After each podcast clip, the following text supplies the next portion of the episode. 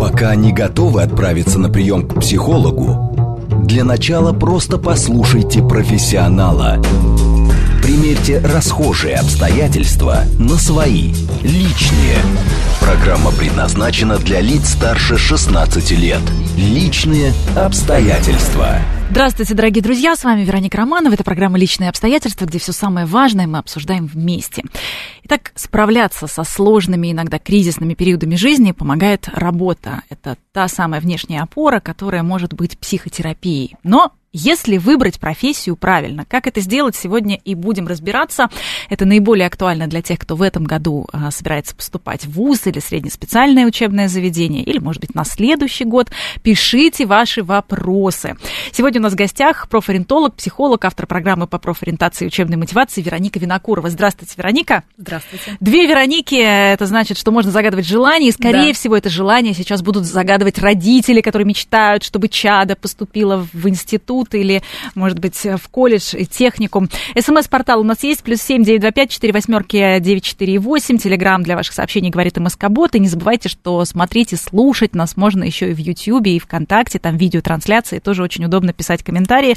Все читаем, мы сейчас будем разбираться, что делать. Что делать, в первую очередь, наверное, родителям, которые четко решили, куда ребенок должен поступать, а ребенок не хочет. А ребенок, к примеру, хочет быть актером или блогером или поваром. Ну, какая-нибудь а... ужасная профессия обязательно. Пугающая родителей. Ужасная. Блогер на первом месте. Да, ужасная в кавычках по мнению родителей. Вот а, что делать в этом конфликте, действительно, если такая ситуация происходит? Ведь а, родители хотят причинить добро и знают, какая профессия нормальная.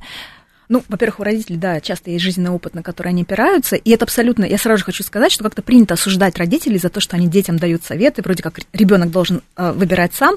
Я хочу сразу же поддержать родителей, если вы волнуетесь за ваше будущее вашего ребенка, если вы правда хотите, чтобы он был успешен, чтобы он нашел работу, это замечательно, это говорит о том, что вы прекрасный, хороший родитель.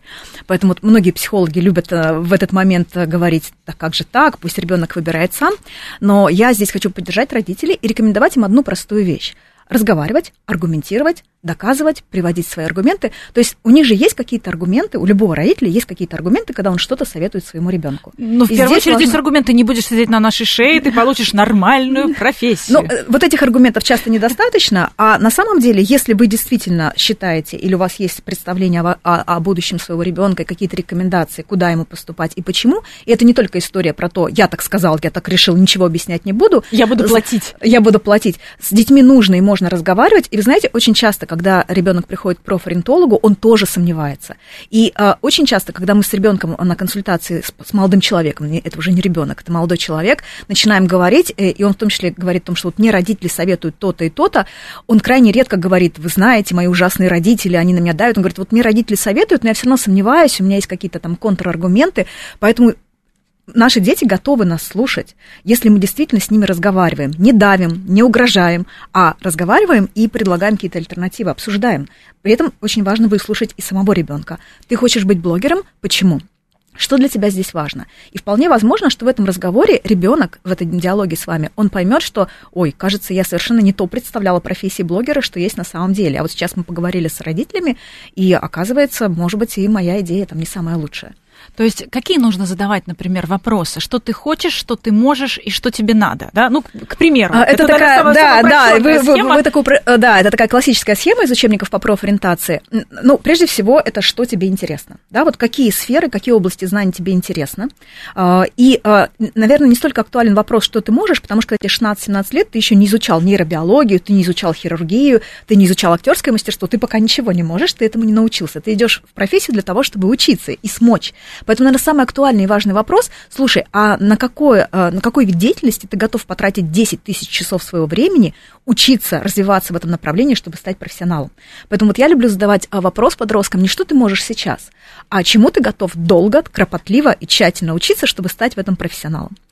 А, ну и, конечно, вопросы, а, вообще есть три группы вопросов, которые мы профориентологи задаем. Они все про три вещи. Первое – это интересные тебе области знаний. Ну, здесь простой ориентир – это школьные предметы. Самый простой и примитивный, который любому родителю доступен. Ну, то есть, к примеру, там литература или математика? Да, литература Хотя или математика. Такой разброс. Да, да, просто берем листик, распечатываем, берем аттестат свой школьный, который мы там получили, например, смотрим на этот аттестат, и дальше ранжируем все школьные предметы по десятибальной шкале. 10 – мне это очень интересно, мне это нравится, один – вообще не интересно, вообще не нравится. Только здесь важно отделить школьный предмет от любимого учителя. Потому что, Ой, вы знаете, да, это иногда... Действительно, да. это практически невозможно. Это практически невозможно. Это очень сложно. И вы знаете, бывает прям трагедия в некоторых школах, когда приходит очень хороший учитель, прям звездный учитель, и тут весь класс поступает на историю, на географию, на биологию. Но как только этого учителя не становится в поле ребят, Многие из них понимают, а мне, оказывается, не биология нравилась, мне учитель очень нравился.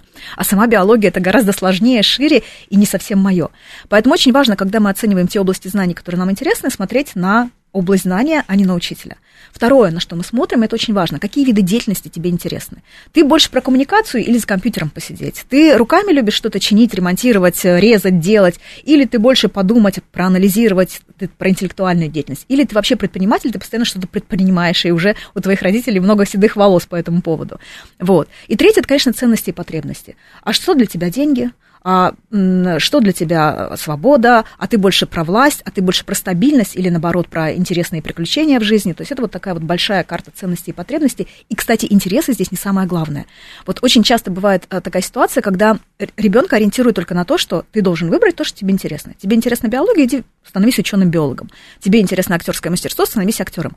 А, допустим, его потребности и ценности мы оставляем в стороне. Вот, например, да, если да. он э, собирается идти э, в актеры, то да. здесь надо понимать, что это нестабильный доход, что это да. будет все зависеть от графика съемок, возьмут, не возьмут. А для человека Зависимая очень... профессия. Да, еще. а для человека очень важно, например, э, чтобы был э, определенный материальный доход, потому что он да. привык к этому в своей семье, или наоборот, да. этого никогда не было в семье, и для него это цель номер один. И кажется, что как раз быть актером тождественно равно... А, много денег, много денег, дорожка. Да, а на самом деле, если поразбираться, если поговорить с теми же актерами, с э, людьми творческих профессий, то, в общем-то, там приходится перебиваться, между съемками приходится Конечно. перебиваться кто чем может. Но, но, тем не менее, вот что делать родителям, чтобы не мучиться вопросом, что они лишают мир э, какого-нибудь гения. О, гения, поверьте, вы не лишите мир гения, потому что гений, он всегда проявит себя. Вот вы знаете, как очень многие э, представители творческих профессий говорят, э, для того, чтобы стать писателем, не надо поступать в литературный институт имени Горького. Человек просто не может не писать. Очень много известных писателей, они не заканчивали литературный институт да, имени Горького. с фильмами, книгами, с женщинами нужно... Не можешь, точнее так, можешь не писать, не пиши. Да, да, и то же самое. Вот это, кстати, особенность творческих профессий и вообще особенность способностей талантов. То есть талант его, понимаете, талант, он проявляет себя. Его сложно не заметить. Он как бы вырывается из человека. И есть виды деятельности, которым действительно вот, ну, человек не может не писать. Он пишет. У него нет образования, он, он не знает, как писать, но он пишет. Вот, поэтому здесь, здесь вы совершенно правы, что то есть, гением, гения не лишите. То есть планету. так или иначе, это с опытом проявится, придет, и можно Конечно. получить вторую профессию. Мы а, сегодня поговорим о том, сколько на самом деле профессий нужно э, будет получить э, нам в ближайшие 10-20 э, лет, поскольку все меняется, и футурологи, и демографы, и экономисты все говорят, что 5-7 профессий теперь это норма. Чуть позже об этом поговорим, но тем не менее, вот в первую очередь, когда мы пытаемся выбрать профессию для молодого человека или девушки, который заканчивает школу, поступает в институт. Давайте а... немножко поправлюсь, потому что мы как будто бы для него выбираем, когда мы пытаемся помочь своему да. ребенку выбрать профессию. Потому что выбирать все-таки, вы знаете, вот тут надо смириться, выбирать все-таки будет он. Но мы, мы честно рассказываем, пойдешь налево, будет вот это, пойдешь прямо, будет вот это, пойдешь направо, будет вот это, а выбрать, выбирать будет он.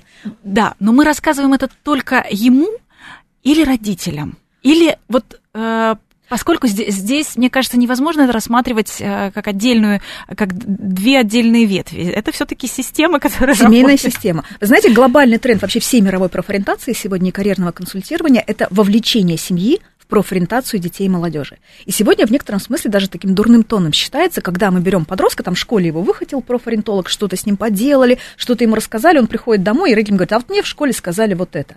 При этом мы не поговорили... Что я буду космонавтом. Я буду космонавтом или еще что-то. Э, у любой семьи есть какие-то ресурсы, которые она будет тратить на получение образования ребенком, на чтобы э, стать кем-то, нужно как минимум да, выучиться, получить образование. Поэтому мы всегда общаемся с родителями, в том числе их ожидания, какие возможности есть у семьи. Вы сможете поступить не на бюджет, например, или мы рассматриваем только бюджет. Это создает определенные ограничения. Ограничения есть всегда. Можно, конечно, романтически смотреть на выбор профессии, но всегда есть ограничения, в том числе ограничения, связанные с бюджетами, например, у семьи. Их нужно учитывать. Плюс Родители, вы знаете, они очень хорошо знают на самом деле своих детей. И а, родитель – это большой помощник для профориентолога, потому что он очень многое может рассказать, увидеть, заметить. И подросток может рассказывать и на консультации, да я такой творческий, я люблю рисовать, а потом э, начинаешь общаться с родителем, он говорит, ну вы попросите его принести его творческие работы. Я чуть ни одной не видела. Ну там что-то он пару раз рисовал. Ты спрашиваешь, правда, слушай, ну ты есть такой творческий, ты любишь рисовать, наверное, у тебя большое портфолио, папка рисунков, принеси. Да нет у меня рисунков. А почему ты решил, что ты любишь рисовать? Ну, не знаю. Иногда там что-то рисовал пару ну, то раз. есть к навыкам это не имеет никакого отношения. Да, да это иногда к интересу, да. Мои хочу не связаны с могу. А вот, но, кстати, если хоть что-то хочу, это уже неплохо. Игорь, э, наш слушатель, э, написал нам вопрос, а как бы с детьми, которым ничего не интересно, помимо компьютерных игр, например, с детьми, которые, которые меняют а. постоянно э, свои настроения, наоборот, интересно все подряд и все сразу, и петь, и рисовать, и шить, и танцевать. Драм-кружок, кружок по фото, в великой сфере мне еще и петь охота, да, мы все все это знаем. Ну, смотрите, вот давайте, давайте первую историю. Вот про того, которому интересны компьютерные игры, ему все-таки что-то интересное, интересные компьютерные игры. Здесь я сразу же в эту тему глубоко не буду уходить, это тема для отдельного эфира. Если у вас ребенок не вылазя сидит из компьютерных игр, то нужно идти к специалисту. Есть большая вероятность, что у вашего ребенка игровая зависимость это серьезная зависимость, с которой работают специалисты. Да, у нас, кстати, один из таких эфиров был, можно найти в записи и послушать. Да, вот, э, то есть это, это прям серьезная история. Ничего не хочет. Смотрите, здесь две истории обычно с и детьми, и со взрослыми. На самом деле, все, что мы сегодня говорим про детей, про подростков, в большой степени переносимые на взрослых людей. Поэтому если сейчас родители, например, некоторых подростков тоже выбирают профессию, как и их чада, кризис среднего возраста, решил поменять все, многое можете примерять на себя и применять в отношении себя. Ничего не хочет. Значит, здесь есть два феномена. Первое, мы иногда ничего не хотим, не хотим, потому что мы ничего не знаем. Да, то есть как можно хотеть, если ты там знаешь три профессии, врач, учитель и... И водитель, который и, и тебя до школы. Да, да на автобусе. Автобуса, да. да, и это как бы, ну, действительно, мал- маленькая выборка. Поэтому вообще для того, чтобы что-то захотеть, нужно выйти в этот большой мир и начать его исследовать походить по профильным конференциям тематическим, походить по, собственно говоря, дополнительное образование школьников. Его основная цель – заинтересовать чем-то ребенка. Если ребенок там не ходил ни в художественную школу, ни в музыкальную школу, ни на кружок программирования, ни на, ни на кружок робототехники, ни в студию актерского мастерства, наверное, он действительно может ничего не хотеть, потому что ни один школьный предмет не заинтересовал. Да, то есть поэтому нужно... И еще с учителями не повезло. Да, еще с учителями не повезло. Поэтому здесь нужно просто постоянно изучать мир, что-то да понравится. Это первое. Второе, это тоже очень важный момент. У нас у всех разный психотип, у нас у всех разный темперамент и разный эмоциональный фон. Есть люди, для которых, в принципе, свойственны сильные эмоции, сильная страсть. Они страстные, они влюбляются невероятно, они влюбляются в профессию, они влюбляются в школьные предметы. А есть люди с более спокойным эмоциональным фоном. И на самом деле, очень, к сожалению, в вопросах выбора профессии есть очень много стереотипов. Например, есть такой стереотип, что вот нужно прям влюбиться в профессию, должно быть твое призвание, у тебя прям вот много эмоций должно быть. И вот пока ты это не почувствовал, значит, тебе ничего не интересно. На самом деле, не все люди способны чувствовать такие сильные эмоции, переживать от каких-то видов деятельности. Ну и в конце концов, э, работа да. это труд, тебе будут платить за нее деньги, а иначе ты бы сам О, вот, вот, знаете, вообще спасибо за это, потому что очень много путаницы в голове у наших подростков, мы сами их путаем какими-то фразами популистскими, которые в интернете гуляют, из серии, знаете, вот очень обожают э, подростки эту фразу. Если ты делаешь то, что ты любишь, тебе ни дня не придется да, работать. Да, да, да. И потом, и потом что происходит? Знаете, это же на самом деле трагедия. Вот он выбрал профессию, хорошо выбрал себе профессию, мы все учли, поработали, и он поступает в институт. Что он ждет от первого курса? Я сейчас поступлю, я же выбрал себе профессию, дело по душе, мне не придется работать ни дня в жизни, а там выясняется, вот один предмет нужно сдать, и он не самый простой, второй предмет нужно сдать, тут нужно посидеть, постараться. Ой, а мне же обещали, что я не буду работать ни дня в жизни. Поэтому вот очень много есть таких представлений о профориентации, о профессии, которые мифологизируют эту сферу. Более того, а, ученые уже давно доказали, что на самом деле интерес к делу, которым мы занимаемся, он не может родиться от того, что вы прочитали про профессию маркетолог он будет рождаться по мере того, как вы будете все лучше и лучше справляться с этой профессией. По глубже, мере того, глубже будете узнавать нюансы. Узнавать нюансы. Это, как говорится, аппетит приходит во время еды. А очень многие люди сидят, ничего не делают и ждут, что аппетит вот прямо сейчас любовь настигнет, и тут я побегу сразу же учиться на маркетолога. Так не бывает.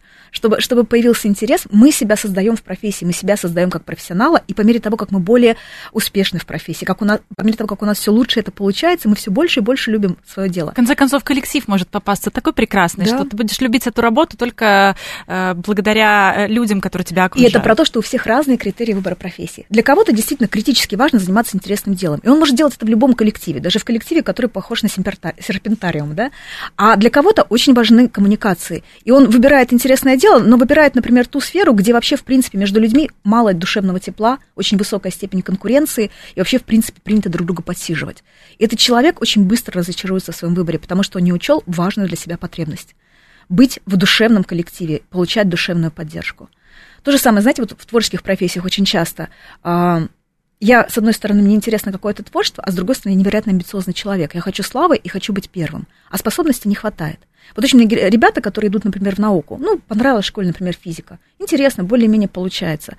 Человек идет в физику, но при этом у него есть вторая особенность личности, невероятные амбиции – я когда думала о физике, я представляла, что я буду как Ландау. Mm. Я поступаю на физфак МГУ и понимаю, что я вот третий с конца. Вот они гениальные Ландау, ну, потому что есть определенные способности. Mm. Вот они олимпиадники, а я, ну, стану кандидатом наук, ну, может быть, буду преподавать. И вроде бы физика-то по-прежнему интересна, а разочарование колоссальное будет впереди. Да, действительно, и как раз э, это же касается, например, и актерской профессии. Просто да. чаще, чаще всего в нее же упираются, да, хочется что-то творческое. И вот попытка найти какой-то компромисс, например, Конечно. быть преподавателем, это же тоже публичная да. деятельность, да? да, то есть ее можно предложить. Бизнес-тренер, ведущий. Э, кто такие ведущие? Вот мы сейчас с вами фактически на сцене, правильно? Нас смотрят зрители, и мы много используем каких-то своих актерских способностей, конечно. Ну, тем более сейчас, да, и соцсети, и какая-то возможность а, свою экспертизу действительно транслировать коммуницировать, э, разговаривать с аудиторией. Если ты, может быть, гениальный физик, то введи блог про физику. Да, да и, и стань первым блогером, самым популярным блогером. Вот блогером. теорему не доказал, как Ландау, да? да? Да, но, кстати, такие случаи тоже есть. А вот да. если... А вы знаете, я хотела просто сейчас э, упомянуть, не забыть, вы очень много, мы про творчество с вами сейчас много говорим. Вы знаете, одна из самых больших ошибок у молодых людей с творчеством связана. Они путают творчество и свободу. Они говорят, я говорю, почему ты хочешь заниматься творческой профессией? Я хочу быть свободным, я хочу делать все, что я хочу. А теперь представьте, да, вот актерская профессия, художник. да, это свободный художник. А теперь, ведь это же на самом деле мастер, это вообще армия. Любые творческие профессии, любые творческие вузы, это армия. Это муштра такая. Это муштра, это, это не сравнится с военным институтом. Это то, что вообще да. сначала твое эго полностью сотрет в порошок, а потом создаст заново. Действительно, это, да. очень, это, очень, это очень тяжело, это большая проверка, особенно для человека, который думает, что он уже в чем-то состоялся, если у него него есть, в общем, представление о себе такое довольно высокое. Ну да, в школьной самодеятельности я был звездой, а тут прихожу и бах, это действительно так. А что если, вот возвращаясь к вопросу mm. наших слушателей, а если все подряд интересное не может выбрать? Это есть такая особенность, э, к сожалению. И это вообще проблема современного общества. Во всех сферах, кстати, это касается не только профессии. Мы живем э, в эпоху избыточного выбора. И это то, что делает выбор профессии. Он всегда был сложен для молодого человека. В силу особенностей возраста, я еще не знаю себя, нет жизненного опыта, общество давит. Все говорят, давай выбирай, я ничего не понимаю. Еще и мозг недостаточно развит, чтобы выбирать. Вре- время подгоняет. Время вот, вот, подгоняет. Надо поступать. Да, но сейчас просто катастрофа. И не только у подростков, но и взрослых людей. Со всех сторон на тебя сыпятся сообщения о том, кем ты можешь стать. И, казалось бы, появляется огромное количество дорог, все дороги открыты, и ты попадаешь в полную дезориентацию. Понимаете, как раньше было? Вот там три вуза в городе. Вот ты выбираешь между педом, медом и инженерно-техническим. Где-то что-то да найдешь сейчас все застревают на, этап, на этапе выбора. Это, знаете, как бесконечный тиндер. Свайпают. Все постоянно свайпают. Mm-hmm. В надежде, что вот сейчас я встречу что-то невероятное. Надо еще подождать. Вот это пока не а то. еще куча коммерческих, э, да. то есть возможность поступить на коммерческой основе, которая, если раньше, например, нельзя да. было просто пойти и стать режиссером, потому да. что для этого нужен был талант, безумнейший конкурс на всю страну, да. то сейчас, э, пожалуйста, ты можешь... И это, кстати, э, не очень такая неоднозначная история. Вот э, неограниченные возможности – это неоднозначная история. Может быть, действительно и неплохо, когда конкурс тебя ограничивает. Ну, ты, по, ты крайней мере, твои возможности, да, да, это показывает, э, какие возможности. Может быть, тебе нужно быть э, прекраснейшим, гениальным юристом, хотя туда да. тоже очень сложно поступить. Давайте вернемся к нашим э, людям, да, которые всё, мечутся. Всё нравится. Все да. интересно, надо на чем-то останавливаться в один прекрасный момент. Мы садимся, выписываем все, что интересно, ранжируем это и просто останавливаемся на чем-то одном, потому что, ну, иначе можно до бесконечности этим заниматься. И дальше, смотрите, сейчас, э, в принципе, распространенная история такой гибридной карьеры. Окей, ты думаешь про то, чтобы быть журналистом, но еще ты хочешь быть генетиком, и еще ты Э, хочешь фотографом быть. Давай подумаем все-таки, э, вот, э, наверное, на фотографа не обязательно получать высшее образование. Журналист тоже, ну, тут сможешь писать, не сможешь писать. Давай ты получишь образование генетика, будешь вести блог по генетике, да, и фотографией заниматься в свободное время. То есть совершенно не обязательно от всего отказываться. Но что-то может быть дополнительной профессией, второй профессией, что-то может быть просто вторым высшим образованием. Многим молодым людям интересна психология. Почему? Очень часто молодым людям интересна психология, потому что хочется разобраться в себе. Более того, Второе высшее образование по психологии, средний возраст учащихся это 30 лет, плюс-минус. Почему? Кризис среднего возраста, хочется тоже разобраться в себе. После первого курса уходит больше половины. Разобрались в себе и поняли, что психология как профессия мне не нужна. Поэтому, например, вот вам интересна сейчас психология, и в то же время вы думаете, а может там поступить, я не знаю, на физфак, или на генную инженерию, или на программирование – психология хорошее второе высшее образование. Вы уже с опытом пойдете туда, многое поймете. Ну, поступите сейчас там на физфак, потом более, пойдете на психологию. Более того, если наоборот сделать сначала психологию, а потом э, какая-нибудь генная Скорее всего, нереально. Потому что ты уже не вспомнишь, конечно, что конечно. в школьной программе у тебя было. Ты не вспомнишь уже математику, физику. Не, и это будет намного сложнее. Пока, намного пока это все свежо, пока да. еще мозг такой пластичный да. к точным наукам и к каким-то вычислениям, наверное, лучше да. действительно сделать этот шаг и сделать это первым образованием. В конце концов, жизнь действительно, жизнь действительно действительно она длинная, э, продолжительность жизни растет, растет. долголетие по всей э, планете, в общем, повышается. Это да. Э, один из таких челленджей для, опять же, демографов и экономистов. И вот да. они говорят 5-7 профессий. То есть да.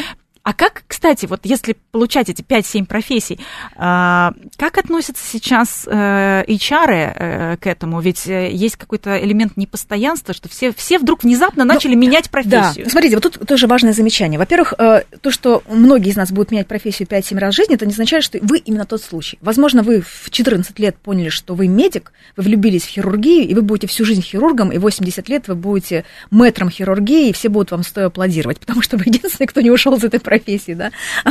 Ну и, кстати, это очень актуально, поскольку да. действительно медицинские технологии, то, что помогает человеку да. быть э, здоровее, жить дольше, это сейчас да, будет да. все более и более важно. Поэтому не надо настраиваться на то, что вот вы, все, я должен теперь 5-7 раз в жизни сменить профессию. Но многие, да, будут менять. В силу того, что мир быстро меняется, какие-то профессии устаревают, э, мы будем менять карьерные траектории. И э, здесь, ну, HR к этому относятся сейчас уже с пониманием. То есть HR уже понимают, что, ну, вроде как бы люди там меняют профессии, меняют работы, но до сих пор, на самом деле, вот сколько я общаюсь с HR, есть такое, что как будто бы молодого, вот мы берем джуниора, позиция джуниор-программист, вот парень только что закончил, там, не знаю, Бауманку, молодой программист, и вот мужчина, который отучился в онлайн-университете э, каком-то и получил профессию И ему 40 лет. И ему 40 лет.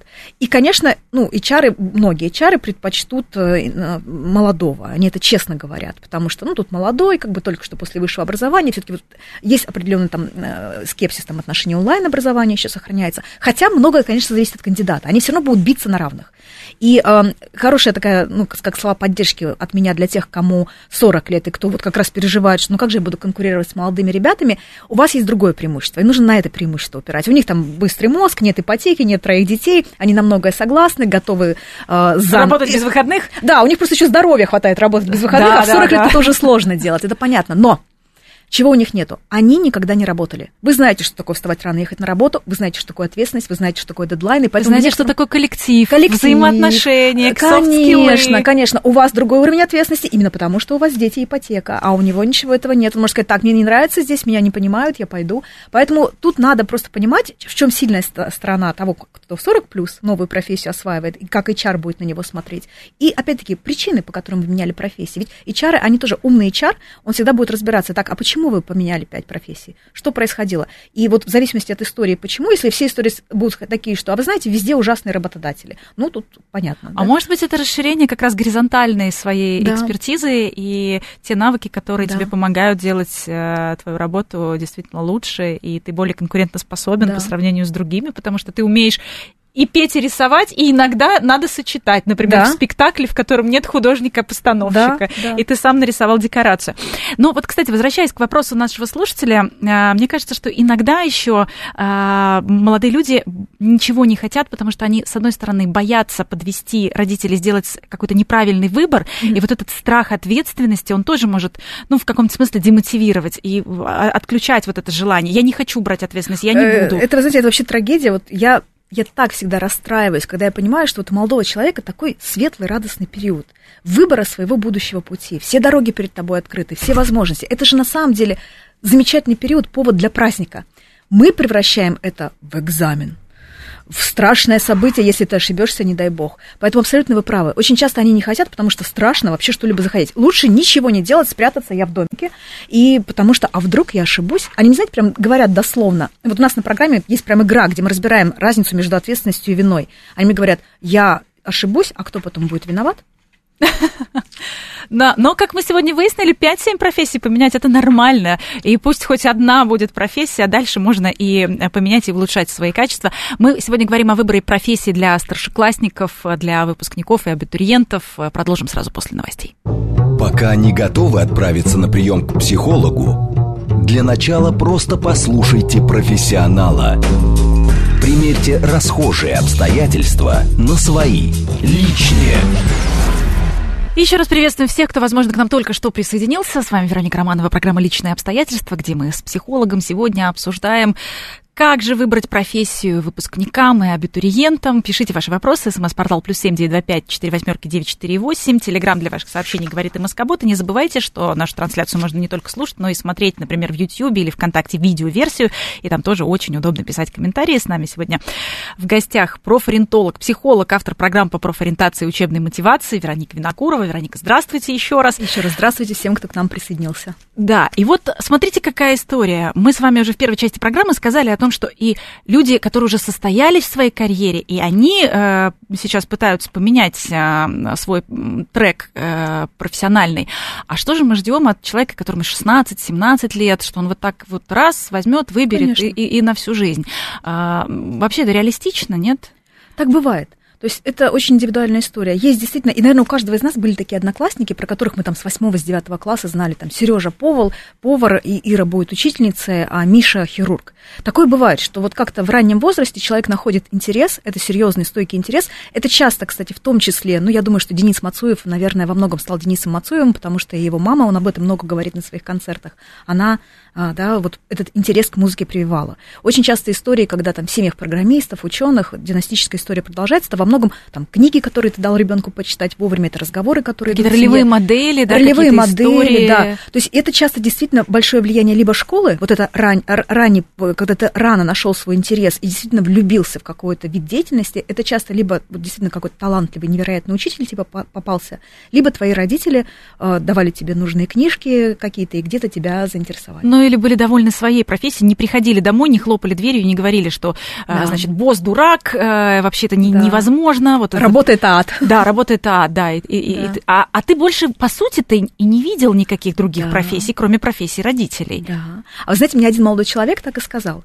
Он говорит, вы знаете, я каждый день слушаю от мамы, э, как, как ужасно на ее работе. И теперь я предполагаю, что мне нужно выбрать мой маленький ад.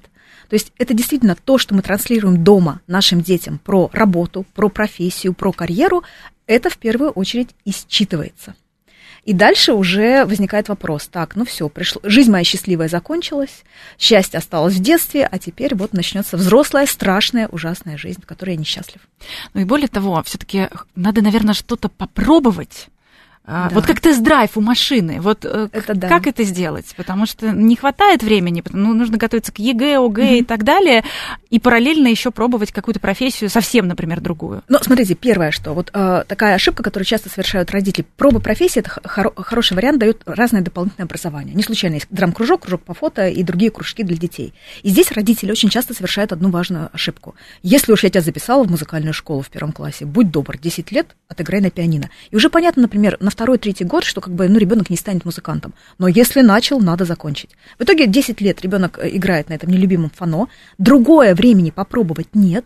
Гораздо эффективнее сейчас выстраивать дополнительные треки дополнительного образования ребенка так, что мы пошли, например, в школу программирования, и три месяца мы работаем над каким-то проектом, мы пробуем профессию программиста, мы доводим этот проект до конца, сдаем и дальше понимаем, мы пойдем на level 2, на следующий уровень mm-hmm. программирования, или давай все-таки программирование не очень, пойдем попробуем дизайн а потом попробуем э, биологический кружок, посмотрим, как тебе медицина. Поэтому первое – это топ образования. Второе, с определенного возраста, уже с 14 лет, можно искать возможности устроить ребенка на стажировки, на подработки. Понятно, что первое время это будут ваши знакомые или ваша работа хотя бы, но как минимум на свою работу сводите, покажите, как вы работаете. Летние каникулы – прекрасная возможность поработать. Пусть полдня. И это, кстати, очень часто очень многих ребят отрезляет. А, и вообще меняет их отношение к учебе, к жизни, ко всему. Когда ты поработал, а, у меня знакомый очень хороший программист, он также рассказал, говорит, я долгое время не хотела учиться и хотела даже бросить институт, а, а потом родители сказали, ну окей, не хочешь учиться, тогда иди работай. Я пошел в пельменный цех, тогда ошибка работы не было, для, это было много лет назад, нельзя было устроиться официантом, баристой, и полепил пельмени. Но когда у меня через месяц просто распухла рука, потому что работа была просто вот какие-то кружочки делать для пельменей, я понял, нет, наверное, я все-таки хочу учиться, мне нужно высшее образование. Да, то есть надо пригодится. Смотря что с чем сравнивать, да, и вот как раз э, в YouTube у нас есть комментарии, что нужно отдавать ребенка в стоматологию, это всегда деньги. Так вот, это помимо того, что это деньги, это еще и большая нагрузка, ответственность, ну и в конце концов нужно любить людей. А я больше того скажу, нет востребованных, невостребованных профессий. Есть востребованные и невостребованные специалисты. Если ваш ребенок, вы отдали его в стоматологию, он выучится и станет хорошим стоматологом, конечно, у него будут прекрасные деньги. Но это касается и хорошего учителя, и хорошего э, лю- любого специалиста. А может быть, ему просто не нравится кому-то в рот заглядывать 24 часа да, в да. своей работе? И он это, это будет выражать на своем лице, и клиент это будет чувствовать, и все будут записываться в эту клинику, только не к нему, например. Поэтому тут же очень важный вопрос. Э, это вот такой стереотип есть, что если мы выбрали востребованную профессию, дальше все уже будет хорошо. Все, мы запихнули на стоматологию, в медицинский институт. Но тут проблема в том, что дальше-то нужна мотивация, чтобы выучиться. И в медицинском институте учиться долго и сложно, прежде чем получишь корочки стоматолога. И вот тут вот как раз основной риск. Запихнуть можно. Но, но здесь что? скорее родители, наверное, боятся того, что ребенка отчислят, что он вылетит, а на самом деле он ведь и сам может уйти. Он Конечно. может сказать, все, больше не могу. Вот я лично знаю историю, когда э, на математическом э, факультете девушка взяла и ушла в театральную академию. Да, да. Поэтому... Казалось бы, такой радикальный шаг, но он сказал, да. все, больше не могу. Да. И для родителей это был, конечно, удар. Ну, потому что и поступить туда было сложно, и образование, казалось да. бы, хорошее, и перспективы шикарные. Все не могу. Да, поэтому как бы заставлять-то что толку? Тут надо, чтобы он учился потом. И так часто и происходит. Э, Еще на этапе, когда вот там ЕГЭ, ОГЭ, там такие подростки немножко растеряны, их как-то можно да, заставить, уговорить. Все, а потом первая сессия, вторая сессия, и дальше он уходит и вообще, вообще никакого образования часто не получает. Поэтому здесь я соглашусь с комментарием, что стоматолог это прекрасная профессия, и не только стоматолог, есть много других прекрасных профессий. Вопрос, станет ли ваш ребенок стоматологом? Для этого тоже и руки нужны, как бы, соответствующие. Э, будет ли он это любить? Ну, тут опять же надо выбирать не то, что любишь, а полюбить то, что приносит доход. Подключаются наши. Это в том э, числе. Я вот здесь, я совершенно, смотрите, тут э, это, это, это две разные истории. Более того, смотрите, вот я работаю очень много с подростками. Далеко не все подростки настолько романтики. Есть те, которые говорят, я могу заниматься, и это тоже крайность очень плохая, я буду заниматься только тем, что я люблю, я могу только этим заниматься. Это немножко тоже инфантильная позиция, потому что даже в самом любимом деле тебя ждут нелюбимые занятия. Ну, вот, ну, есть скучные какие-то рутинные дела даже в моей любимой работе, которую я обожаю. Я вот, сцепив зубы, их делаю, да, ну как? А можно было сказать, ну как так? Я пошла, мне неинтересно. Это первое. Я совершенно согласна с тем, что действительно по мере того, как ты изучаешь предмет, погружаешься вглубь, возникает в том числе любовь. Также, если для человека важны потребность, важная потребность деньги, и он пошел только по любви, но денег там нет, очень быстро придет разочарование. И это тоже совершенно верно. Но очень важный момент. А, важно, когда мы выбираем профессию, с одной стороны, чтобы профессия закрывала важные потребности и ценности и соответствовала структуре личности ребенка. Если он амбициозный, она должна давать возможность проявить амбиции. Если он про интроверсию, не надо его отдавать в профессию, где будет много общения с людьми, он просто выгорит. Но при этом второй очень важный момент. Сможет ли он выучиться на профессионала? Потому что просто учиться сложно. Вы знаете, очень многие подростки бросают первый курс со словами «это не моя профессия, я не то выбрал». Но они бросают не профессию, они бросают учебу. Они учиться не хотят. Они Потому еще профессию тяжело. Это тяжело. И опять же может конечно. не повести с преподавателем. Конечно, и нужно перетерпеть. Иногда просто нужно перетерпеть, потому что ну, нет идеальных вузов даже, наверное, в самых топовых вузах Российской Федерации, там, а я и в высшей школе экономики училась, у меня были предметы, на которые я бежала с радостью, да, это было очень интересно, а были предметы, которые, ну, как-то мне не заходили. Ну, это же не было сразу же бросать было институт. А вот, кстати, что делать? Вот, может быть, какие-то тесты, там, не знаю, тест э, Климова в 80-е годы он был разработан. Понятно, что он, наверное, не учитывает э, какие-то новые специальности, да. но, тем не менее, может быть, какой-то рабочий инструмент. Вот mm-hmm. что вы в школе применяете у себя? Ну, смотрите, э, мы в школе, я сразу скажу, как профориентолог, нет плохих, хороших инструментов, инструментов, каждый инструмент уместен в своей ситуации. И если мы говорим о том, что вот нет возможности пойти к профориентологу, да, ну как-то надо с чего-то начать, то тест это хороший вход э, в разговор про выбор профессии. Единственное, что нужно помнить, что тесты, они, во-первых, когда мы проходим тест, он очень чет, точно реагирует на наше настроение. Если, например, подросток только что успешно сдал какой-то проект, что-то сделал, он чувствует себя победителем, и он проходит тест, и там где э, мерится в том числе его там, какие-то лидерские способности, тест большой вероятностью покажет, что он лидер, что он такой молодец, потому что он так себя в этот момент ощущает. Если только что он поругался со всеми, ему поставили двойки, его исключают из школы, тест покажет немножко другое. Поэтому тесты немножко могут быть ситуативны. Дальше, в тестах банально иногда, особенно молодые люди, когда проходят тесты по профориентации, они совершают ошибки. Потому что очень часто тест по профориентации, он какой? Выбери между этой и этой профессией что вкладывает молодой человек, когда выбирает ту или иную профессию? Он читает... Он, может, глаза никогда не видел. Он читает. Вот у меня очень классический пример. Вот я про исследования на своих подростках в, в ПУНБ постоянно провожу. Я говорю, вы, ты выбрал сейчас креативный директор в этом тесте, а тебе что в креативном директоре нравится? О, ну это же директор, я буду руководитель, я директор. А другой скажет, а другой другого спрашивает, говорю, а ты вот выбрал креативный директор, тебе почему? Ну это же про творчество, креатив, я буду творчеством там заниматься, понимаете? Поэтому каждый вкладывает свое. И тест это всегда для меня, когда я работаю, это начало разговора. Я говорю, смотри, вот тест показал вот это, вот это и вот это. От, вот это означает вот это, вот это означает вот это про тебя, а вот это, вот это. А на самом деле как? На самом деле какой ты? Вот если бы не было теста, и ты знал, что существует, вот, допустим, есть прекрасный тест, он до сих пор очень хороший такой Тест Холланда. Тест Холланда мерит шесть видов деятельности, которые, которым у тебя наиболее выражен интерес. Они очень простые, понятные. Хотя, хотя он лет 70 назад, да, был а? Да, То есть да, он еще более ранний, да. чем Но, вот этот Климов. Смотрите, в чем плюс тестов? Э, в том числе э, Евгений Александрович Климов, на самом деле это мэтр нашей профориентации, и мне немножко, знаете, как бы неловко за некоторых коллег, своих профориентологов, которые говорят, вот тесты не работают, вот там Климов перечеркнуть. Но это вообще отцы-основатели, да, мы вообще все равно стоим на плечах гигантов, это надо понимать. И Э, эти тесты дают очень хорошую классификацию профессий, потому что, как вы правильно сказали, профессий 10 тысяч. Их все очень сложно изучить. И тест, по сути дела, Климов очень здорово... Вот мне почему нравится, человек-техника, человек-природа, да, сказал, вот есть человек-человек. Хотя бы ты магистраль увидишь. Там дорожек уже много, тропинок уже много, но хотя бы он задаст тебе магистраль. Ты про людей или ты про технику? Или ты вообще про знаковые системы? Или ты про Художественный искусство, образ, да? да? То есть уже хотя бы нам есть куда смотреть. Другое дело, что тест может ошибаться. И ты можешь посмотреть на результаты теста и сказать, да нет, это вообще не про меня. Хорошо, давай тогда подумаем. А если бы вот ты сейчас просто ткнул в тесте, вот на, ты бы, вот хорошо, тест показал, что ты человек-техника, это не про тебя. Ну, может быть, ты как-то невнимательно его проходил. Может быть, что-то не так понял. А вот смотри, вот есть пять профессий. Ты больше про что? Что про тебя? Давай поговорим.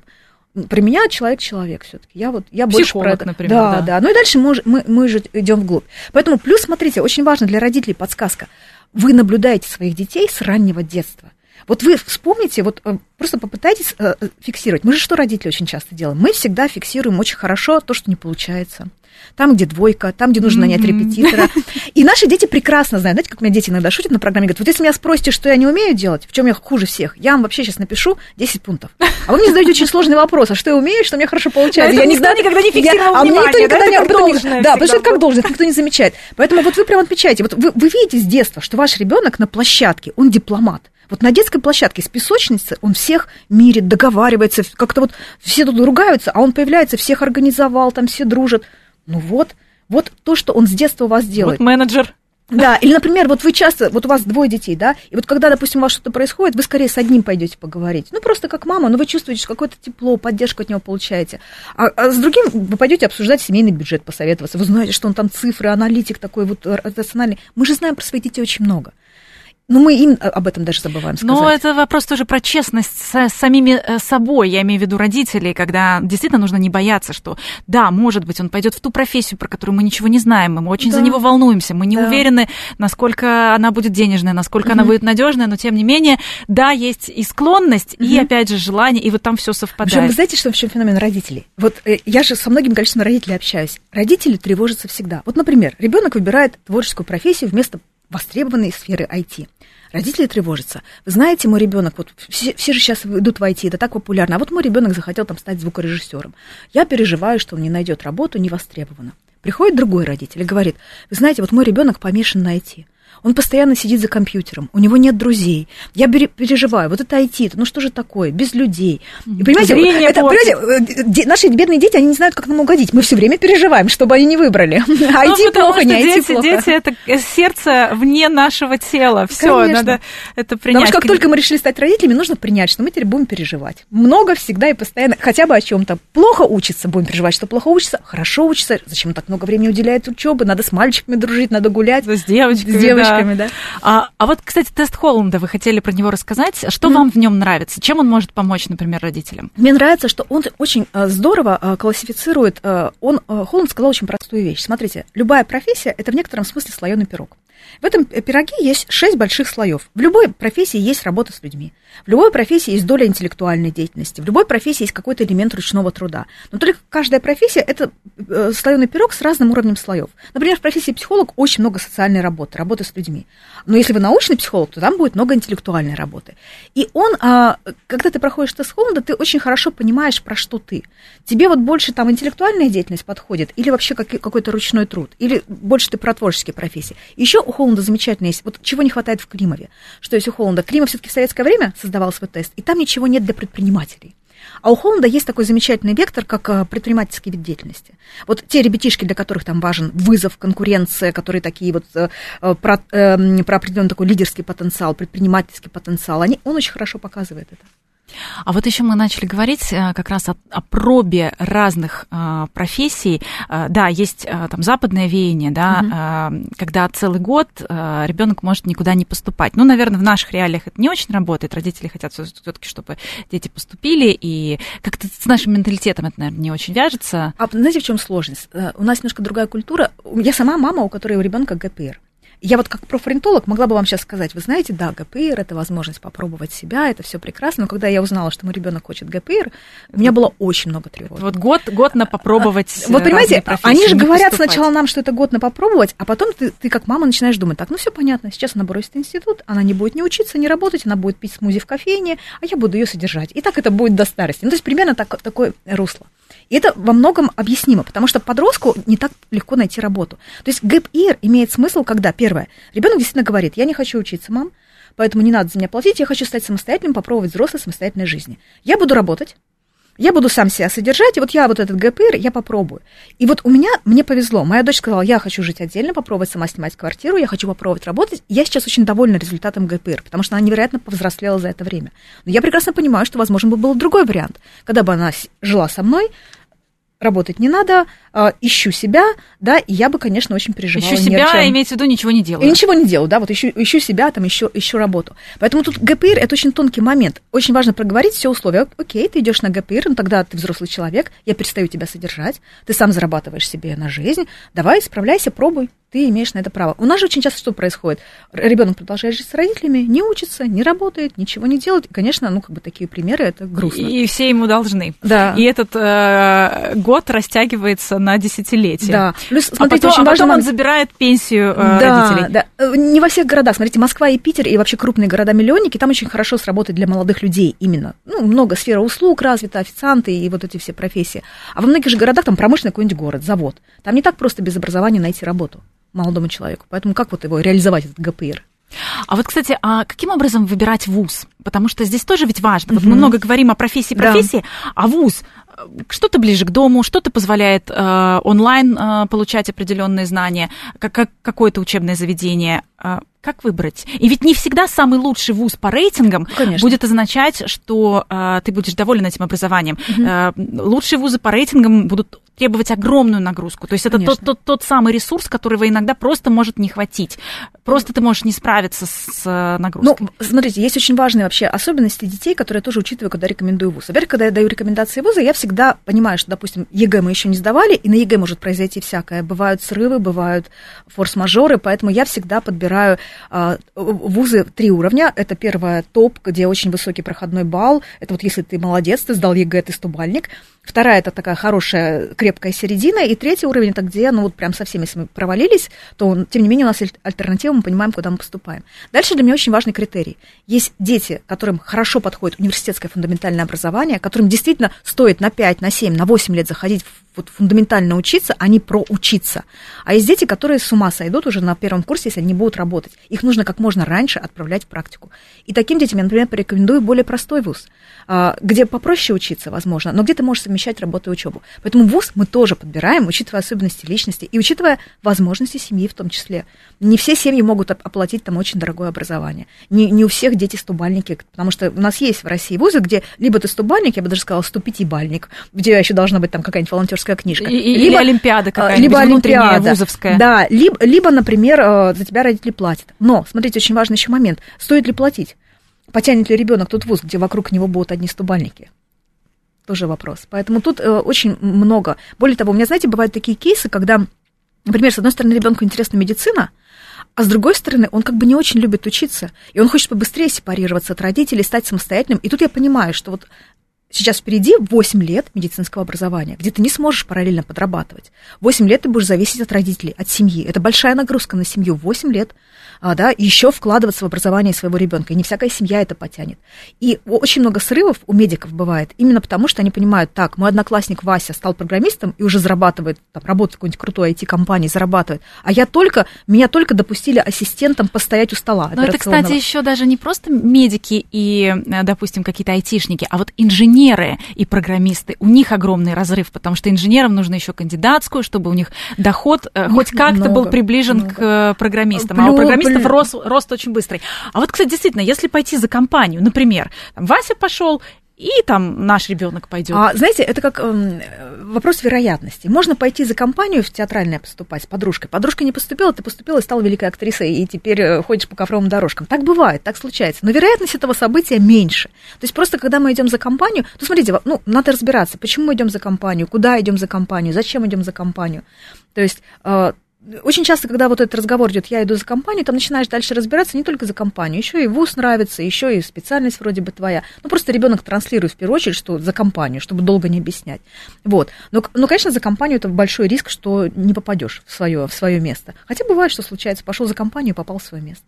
Ну и в конце концов, 5-7 профессий можно и поменять. Да. Нет, вы знаете, вообще я очень люблю метафору с профессией. Вот особенно это большая поддержка, когда вот очень часто семья переживает, что вот у нас нет возможности дать какое-то топовое образование ребенку. И вообще, допустим, нет возможности в другой город ребенка отправить, только вот наш город. Вот я всегда говорю и детям, и родителям, что, смотрите, вот профессия, выбор профессии, как выбор участка, где будет твой сад потом.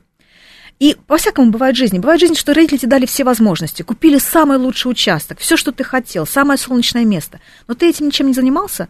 Ты пять лет бил баклуши в университете, и в итоге твой участок запущенный, а другому ребенку достался какой-то, может быть, не, тот, не, не самый такой для него участок, который ему был нужен. Ну, вот так получилось. Он в небольшом городе, всего три вуза, он там выбрал один какой-то вуз и поступил. Но он как-то вкладывался в это, развивал.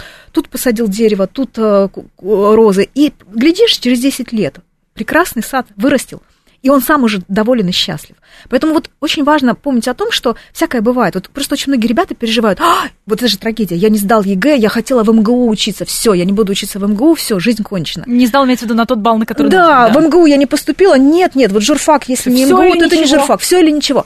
Но от тебя зависит, что кем ты будешь в профессии. Ты можешь учиться в самом таком простом вузе, но добрать, сейчас возможности добрать себе а, онлайн-курс. Дополнительно, Просто, да, просто все лекции преподавателей МГУ в интернете можно найти, да, то есть пиши, развивайся, стань прекрасным журналистом, иди работать на, на, на местную радиостанцию и развивайся. Поэтому вот очень важно помнить о том, что мы себя создаем в профессии. Не вуз определяет, какие мы будем. Вот это вот. А в случае, вот давайте, наверное, успокоим немножко родителей, в случае, если действительно вот этот самый конфликт, когда а, ребенок пошел вопреки да, и бывает. не получается диалог. Э, понятно, что да. это огромная Революция. работа. Бунт. Огромная работа, да, это да. нужно было с психологом, наверное, все детство э, разбираться вот это может сыграть на то, что наоборот у него все получится, потому что он это вопреки. Э... Ну, мотивация вопреки, конечно, есть такая мотивация. Нет, смотрите, тоже бывает по-разному. Бывает, что, правда, родители не совсем разбираются в ситуации, а ребенок вот как-то больше э, понял про себя, осознал и лучше знает про профессию. Такое бывает. То есть не всегда, когда ребенок идет вопреки, он обязательно ошибется и все будет плохо. Тут по-разному бывает. А бывает, ребенок идет не вопреки, а идет куда надо, и все не очень складывается. Здесь очень важно, смотрите, вот э, может, во-первых, сложиться, это, это все, все понятно. Тут очень важно помнить о том, что вот, ну, родители, как де, важно действовать. С одной стороны, я тебя люблю, ты мой ребенок, я э, готов тебя поддерживать, но давай вот сядем и поговорим про все риски. Я тебя должен предупредить, что вот будет так, пойдешь туда, будет так, пойдешь туда, будет э, по-другому. И здесь очень важно, ну, чтобы дети знали, что неважно, поступил я туда, куда в том числе родители там очень хотели и, и видели меня там, или я поступил в какой-то другой путь, меня все равно поддержат. Меня любят. Меня любят. И я могу вернуться. Да, я могу вернуться. И, и самое страшное, это никогда ребенок там выбирает не то.